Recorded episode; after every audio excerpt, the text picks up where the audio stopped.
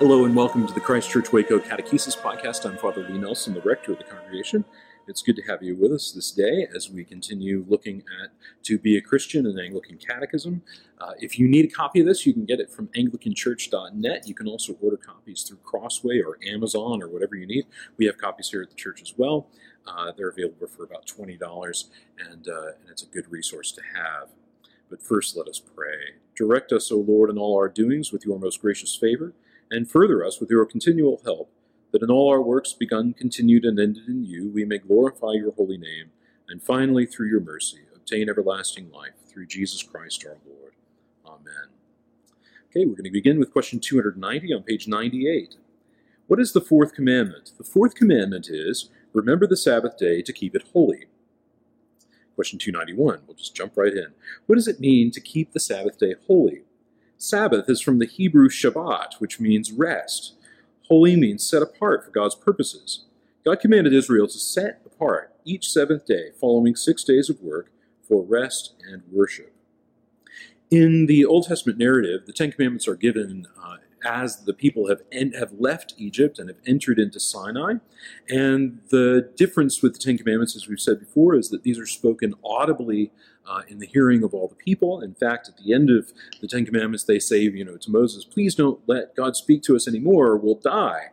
So the Ten Commandments have a pride of place not only in the Jewish tradition but in the Christian tradition as well, and they've always, in, in Christian understanding, been a part of uh, or a pillar of catechesis, that instruction of new Christians. When we talk about the Sabbath and observing the Sabbath and keeping it holy or remembering it, um, we have to keep a few things in mind. The first is that Shabbat simply means rest. It doesn't mean uh, seventh day, it means rest. And uh, it is a day of of rest for God's people. They are to rest from their labors, they are uh, to worship, and uh, they are to um, uh, keep from doing any kind of menial labor. In addition, uh, that day is to be kept holy. It is to be set apart from the rest of the week. It is to be set apart for God's purposes. This is all tied in the law to the very opening chapters of the book of Genesis, where God has uh, created all that is, and on the seventh day, what does He do? He rests. Um, now, does this mean that God sort of uh, goes and lies around in a hammock or something? Well, no. Uh, it means that God has entered into a rest from the work of creating and has entered into a time of uh, of stewarding creation and stewarding God's people and, and caring for them. Part of caring for them is giving them rest, giving them rest from labor. And the people here have been taken out of slavery in Egypt, where they work un, uh, without end, without rest, at constant toil. And uh, here in the in the desert, they are being given a law which will set them apart as a nation. Part of that uh, national law is to rest from labor every seventh day. And so uh, I've been to the Holy Land on several occasions, and on Friday night, everyone says Shabbat Shalom, and uh, and the whole uh, the whole way that society works changes. Uh, the stores aren't open, the shops aren't open, nothing happens. You can't fly home, you can't do anything because um, because all of uh, society is shut down for rest and for worship. So, question 292 Why was Israel called to rest on the Sabbath? Israel was called to rest in remembrance that God had freed them from slavery and that God rested from his work of creation, bringing joyful balance and rhythm to life, work, and worship. On the Sabbath day, the people are to remember that they were once enslaved and that now they are no longer enslaved. But they are also to remember that it is God who has created all things. Much of the law for a Jew creates a literal connection between what happens in the temple and what happens in creation. Um, the, the law establishes a connection, a deep connection, between the life of the home and the life of the temple. We say this often at Christ Church, but uh, part of our vision is that every home of every family, every individual at Christ Church would be an extension of the church, an extension of this holy place to your holy place, your home. And so part of that is to observe and we teach this. Part of this is to observe a day of rest. And we'll get to when that ought to be or when that could be uh, in a bit and towards the end. Uh, but it is to be a day in freedom, a day freed up uh, to, to rest, to worship, to live, to enjoy life. We see this teaching actually take uh, a, a, bit of a center stage in Scripture. Um, Jesus, uh, on several occasions, uh, draws attention to Sabbath observance and also uh, rebukes the Pharisees for their uh, belief that this law must be kept without any kind of lessening. Uh, the Pharisees would actually derail, would actually deride Jesus for healing on the Sabbath as some kind of work. But I want to turn to a few places, and these are outlined at the end of this next question. So let's ask this next question, then we'll look at the scripture that's at the end of it. How did Jesus teach us to keep the Sabbath?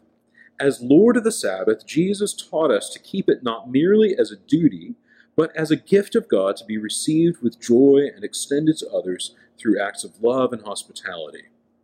So let's look this up. Mark chapter 2, verse 23 through uh, chapter uh, uh, 3, verse 6, and, uh, and we'll, we'll get a look at this.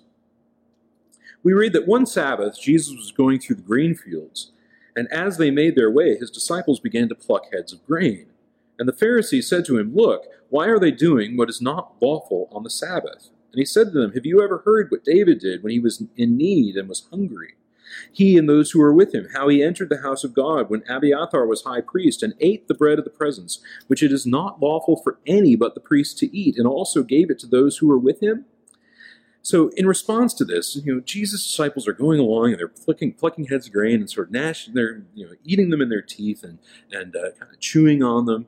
Uh, you know, we see this in, in um, old timey videos. You know, the farmer has the grain of wheat in his in his teeth, and uh, this is something that people do to this day. You know, if you um, if you ever go uh, anywhere in the, in the, in an agricultural world, you'll see people kind of chewing on things during the day. Maybe it's a thing of sugar cane or something like that, and they're chewing on it. And that's very similar to what's going on here. They're just sort of, you know, uh, uh, joyfully chewing away at these heads of grain. They're not doing it uh, to to derive any nutritional benefit from it, but they're they're walking along and they're just kind of enjoying this day, this nice day among the grain fields. And the Pharisees are incensed. And why are they incensed? Well, they they believe that uh, legal observance is essential to what it means to be a Jew. You have to observe the law without fault. And you have to observe it from the day of your birth. And the Pharisees look forward to a day when legal observance in that way, in that very strict way, would be universal in Israel. Because on that day, they believed, the Messiah would come back. Now, we are Christians, we believe that Messiah is Jesus, and Jesus claims to be that. He says um, at the end of this passage in chapter 2 the Sabbath was made for man, not man for the Sabbath. More about that later. So the Son of Man is Lord even of the Sabbath. Jesus claims lordship over Sabbath and Sabbath observance. He claims lordship over rest. And indeed, uh, it is um, uh, a big thing in Christian theology to speak of salvation as entering into, this is very much in the New Testament, entering into the rest of the Lord, the rest of Jesus as he rests from his labors. Um, this uh, image here is an example of this rest from the labor of his life, this rest from the labor of the cross on the third day, uh, risen again, which is actually the first day of the week. More about that later. Um, Jesus calls reference to the Old Testament, where David is walking uh, with his with his with his men, and uh, he enters the house of God and and uh, eats from the bread of the presence, this bread of uh, the presence of God that's held in the temple, and uh, they eat that. And he says, "Well, you know, so so what about that, guys?" And and and uh, and he's drawing attention to this because he wants the Pharisees and he wants the disciples to hear that uh, all of this has been given for the benefit of men, not the benefit of God. And he claims lordship over the Sabbath, meaning he can do what he wants in interpreting it. He has ability to interpret the law. Um, and so uh, there's another added layer to this eating the bread of the presence. It is to say that on the Sabbath day, um, it is a fine thing also to eat the bread of the presence. Well, this is why we join on a, on a Sabbath day. More about that later again. Uh, and we eat of the bread of the presence of Christ uh, in the Eucharist. in this next section in chapter 3, uh, the first three verses of chapter 3, he enters the synagogue, and a man was there who had a withered hand. And of course, we know the rest of the story. He heals the man's hand and he says, stretch it out. Uh, but he does this uh, to show that he has authority over the Sabbath as well. He says, Is it lawful on the Sabbath to do good or to do good or to do harm, to save life or to kill? And the Pharisees are silent at this, but he, he asks this man to stretch forth his hand, and this man's hand is healed. And it's after this that the, that the Pharisees take counsel with the Herodians about how to kill Jesus. They uh, believe that this is a, a horrible transgression against the law to even heal on the Sabbath. But Jesus is drawing our attention to this uh, to show us that the Sabbath and the gift of this day set apart for rest and refreshment and worship is for our benefit. So let's say a little bit more about this. Question 294 How does the Sabbath serve as a promise for the future of God's people? When the church is perfected in Christ, all believers will dwell in God's new creation, free from sin and its curse, and enter and eternally united to God in love, adoration, and joy. This will be our unending Sabbath rest. The uh, the last day, the seventh day, is a day uh, that prefigures a kind of eschatological seventh day, which, uh, as we know as Christians, is the first day. Um, so the seventh day is the first day. This is why there's that wonderful bridge between uh, the seventh day um, and the eighth or first day. And we have this, uh, we show this most clearly actually in, uh, in the liturgies of the Triduum. Uh, on Holy Saturday. What do we do on Holy Saturday? We remember that Jesus is laid in a tomb and he rests. And at the evening of that day, we enter into the Easter Vigil and we, uh, we think upon uh, this wonderful, renewed, and eternal Sabbath and so when the church is perfected, drawn to her perfection, we spoke about this in the last section, uh, in the last section of the Catechism, that uh, God has an end for human beings, and that is to rest eternally in the vision of God. And that is, that is to say that when the church is perfected in Christ, all believers will dwell in God's new creation, free from sin and its curse, and eternally united to God in love, adoration, and joy. So the Sabbath functions not only in Judaism but also in in in, uh, in Christianity as an eschatological day on which we look forward to this eternal Sabbath rest, which is prepared for God's people. So I would actually say this, something like this, that if you observe the Sabbath, and when you observe the Sabbath, you're actually saying something about what human beings are created for, what it means to be perfected and redeemed. And so I want to encourage you in that to say, think about that. We, we point to a greater future which is set apart for us. Question 295 How do you keep the Sabbath? I cease from all unnecessary work, rest physically, mentally, and spiritually, and join with my family and church in worship, fellowship, and works of love. To cease from all unnecessary work.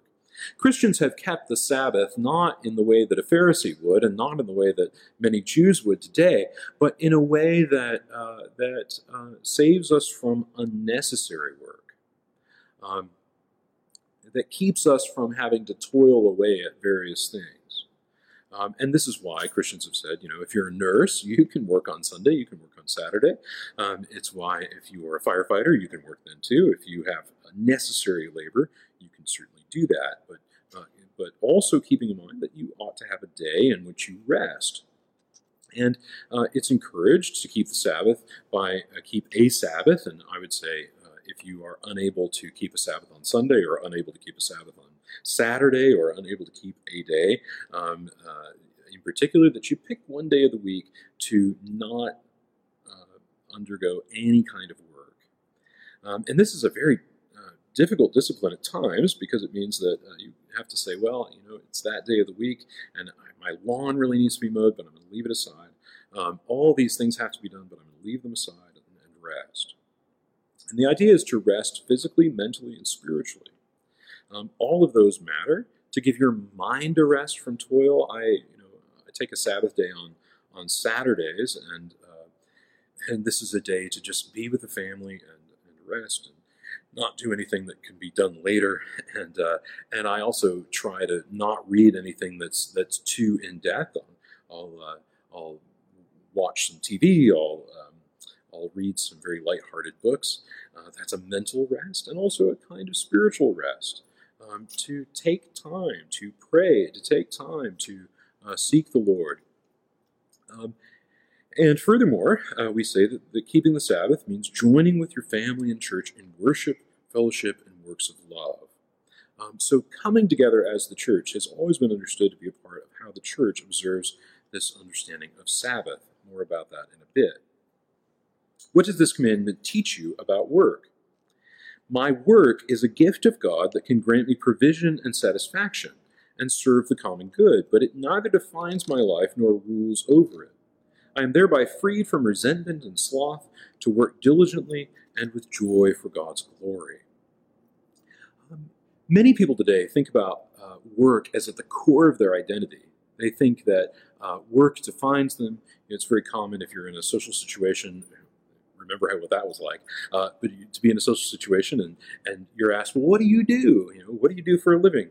And uh, and this is a very important thing. And and uh, many people uh, will, feel very proud. You know, I'm a doctor, I'm a lawyer, I'm a rocket scientist. Um, and others might say, well, I'm just this, or I just do that. Uh, but but God doesn't want us to think about our work um, in a sense that defines our lives or rules over it. Um, our work instead is set up to grant me provision so that I can go out and, and, uh, buy groceries, I can uh, pay rent or pay a mortgage, um, I can live with the satisfaction of a job well done, and at the same time serve the common good. But in all of that, to not say that, that this defines my life. Because what defines the Christian life is to live life for the glory of God, to live life in expectation of this day when all labor will cease and we will have rest in the kingdom.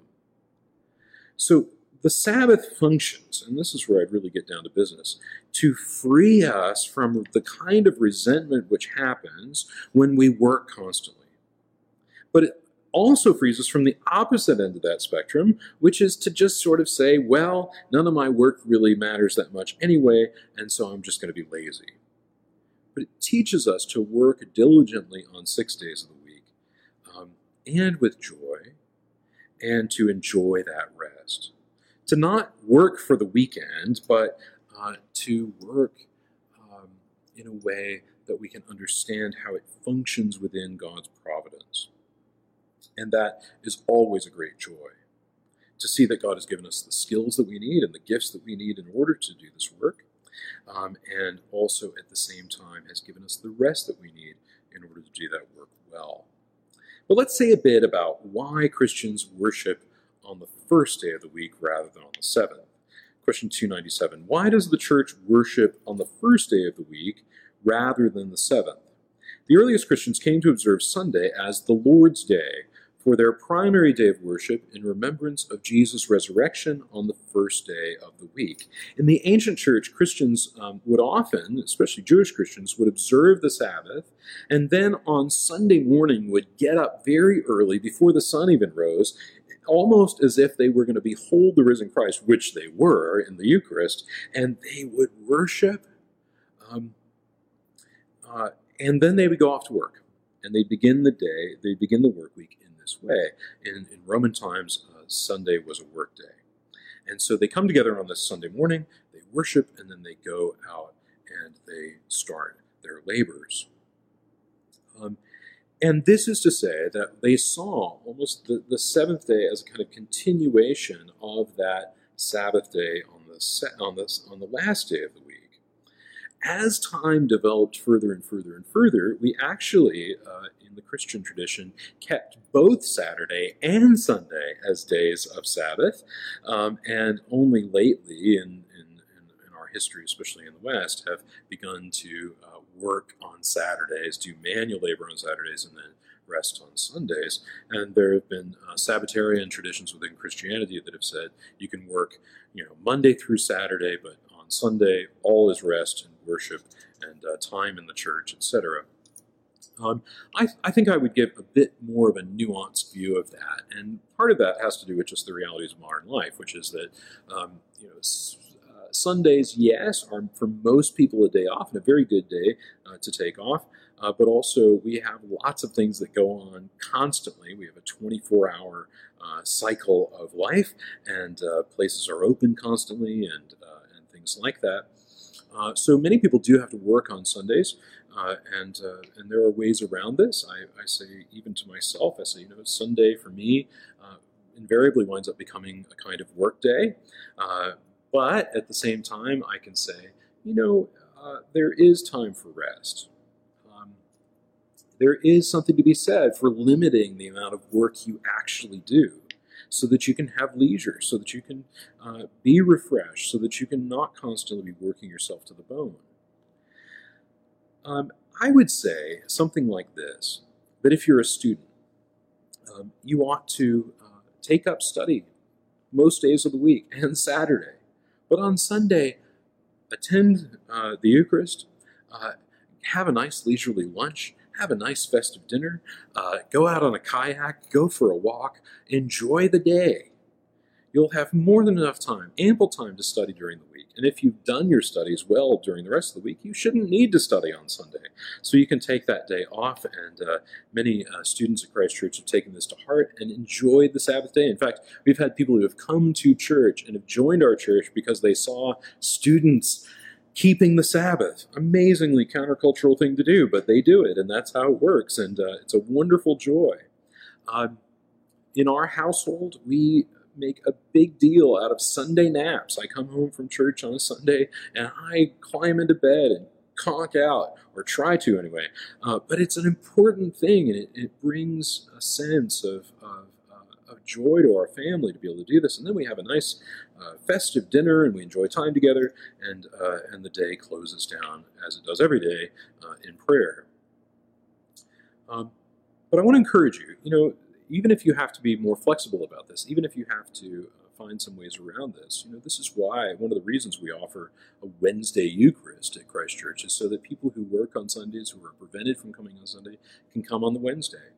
Um, several years ago, I was the rector of a congregation where uh, there was a uh, an airline flight attendant, she used to fly from San Francisco to Beijing and San Francisco to Hong Kong, and she would make these long trips, and she usually did them on Sundays um, starting on Sunday night, and she would come to the Saturday evening Eucharist, uh, and she would drive straight to San Francisco from there, and she'd board her she'd board her flight, and she would fly over, uh, and she would come back. And for her, she kept Saturday as a Sabbath day of rest. She would do all the packing for her trip on Friday, and then she would rest on Saturday, getting all ready for this overnight flight uh, to China.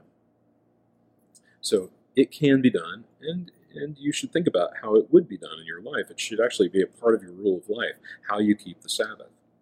Let's turn the page and go to question 298 and 299. I deal with these. These are wonderful uh, questions and answer pairings. Uh, question 298 What does the Sabbath teach you about time? Through an ordered life of weekly worship and rest throughout the Christian year and by a regular pattern of daily prayer, I learned that time belongs to God and is ordered by Him. Um, at a certain point in, uh, in the Protestant tradition, there became this idea that uh, we ought to do away with this superstitious Christian year.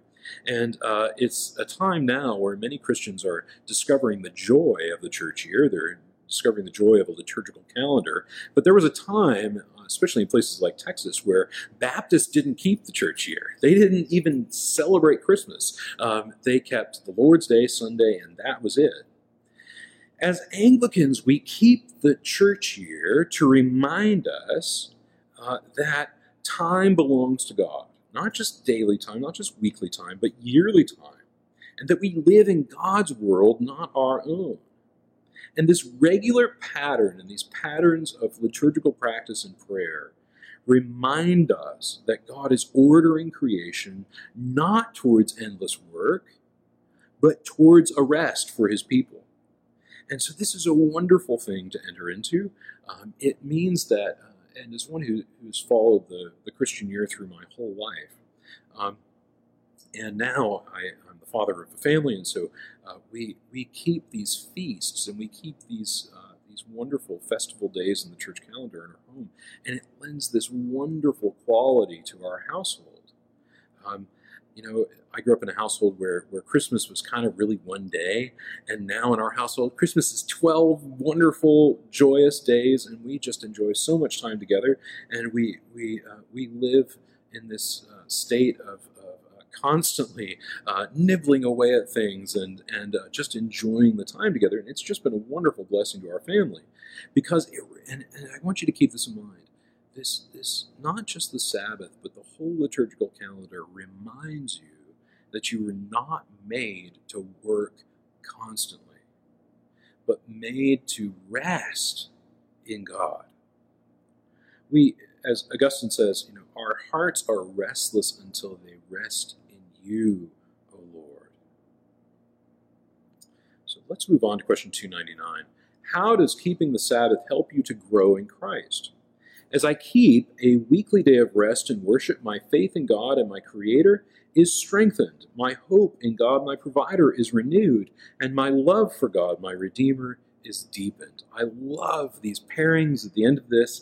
Uh, this weekly day of rest and worship, drawing attention directly to the Sabbath, means that my faith in God, my Creator, is strengthened. Habits have a wonderfully formative quality, don't they? Um, keeping a keeping a habit can can be can be everything in your life.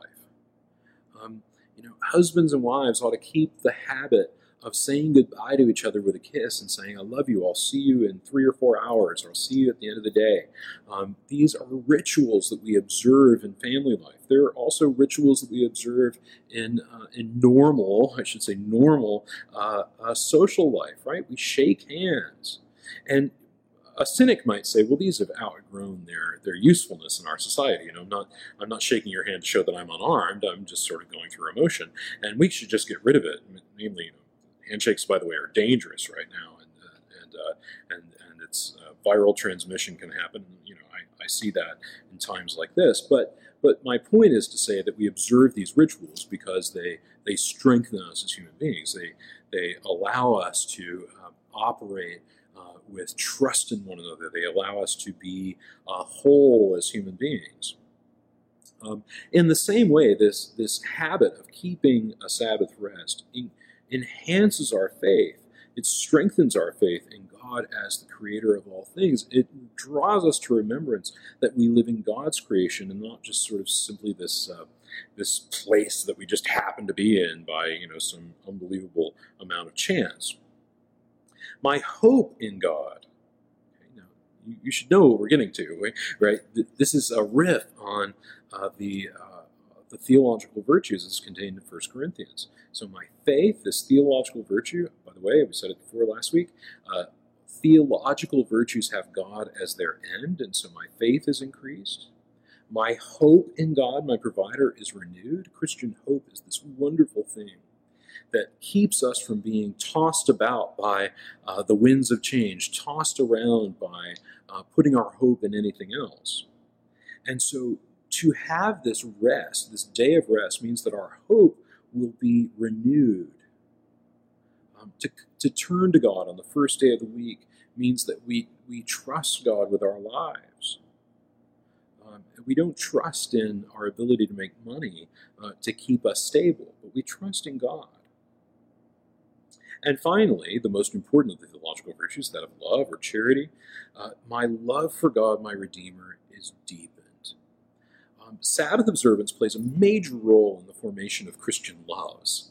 Um, you know, we had that wonderful book today uh, by Jamie Smith, uh, You Are What You Love. And Christian liturgy shows us uh, what we love and how to love it. Uh, and so to devote the very first hours of a week to Christian worship, and not only that, but to enter into the joy of being fed by Christ in the Eucharist means that our love for our Redeemer is deepened. Um, without this continual observance of Sabbath every week, we tend to grow lax in our love. Um, not to uh, you know shock you or scandalize you, but uh, uh, you know, uh, marriage counselors, good marriage counselors, um, tend to inquire into the intimacy that exists between husband and wife. And they do it without blushing. They do it because they know it's important to ask this question, you know, are you intimate with each other? And if the answer is no, then there's something there that needs to be fixed, right? I mean, uh, we have this we have this uh, phenomenon today, which I don't know if it's a phenomenon, but it seems to be that uh, that uh, married people are actually having less sex now than they ever have in, in history, and this is something to be inquired after why is this the case? Why? How does this happen? it, it's a disaster relationally. Um, it means that the, the love between husband and wife, this wonderful covenant love, is not being renewed in this one flesh exchange which they are to have. Um, it means that they are living much more as roommates and not as uh, those who share one flesh, one body. And, uh, you know, if I was to sit down with a couple and ask them this question, this rather intimate question, you know, and I'd say, well, how long has it been? They said, four or five weeks. You know, I'd say, wow, you know, how is it that you can love one another without having this level of intimacy on a regular basis? And I would ask the same thing with a Christian. How is it that you are to love God without sharing in this intimate exchange which takes place at the altar? I mean, this is the reason that we light candles for the Eucharist. It is to be, in a very real way, the marital exchange between Christ and his bride, the church, that takes place at this altar. So, for the Christian to enter into the eternal rest of the kingdom means that we will have this fellowship with God in Christ in the Eucharist. And, uh, and you know, to love it even so much that we wouldn't even just do it on Sundays, but, but throughout the week as well. Um, so I want to call your attention to this that if you uh, have grown lax in Sabbath observance, um, I want to encourage you not just to look upon Sabbath observance as, well, we have to go to church on Sundays. No, it's much more than that. To truly rest on one day of the week, and it doesn't have to be Sundays. I'd encourage you to make it Sunday if you can, but it doesn't have to be. And furthermore, uh, to not to not just worship, but to enjoy rest. Um, this will, I, I, promise you, it will revitalize how you think about uh, your purpose and uh, as a human being and the reason that God has made you, um, which is namely to turn towards Him, to enjoy uh, unending Sabbath rest in His kingdom. May Almighty God bless you in the name of the Father, and of the Son, and of the Holy Spirit. Amen.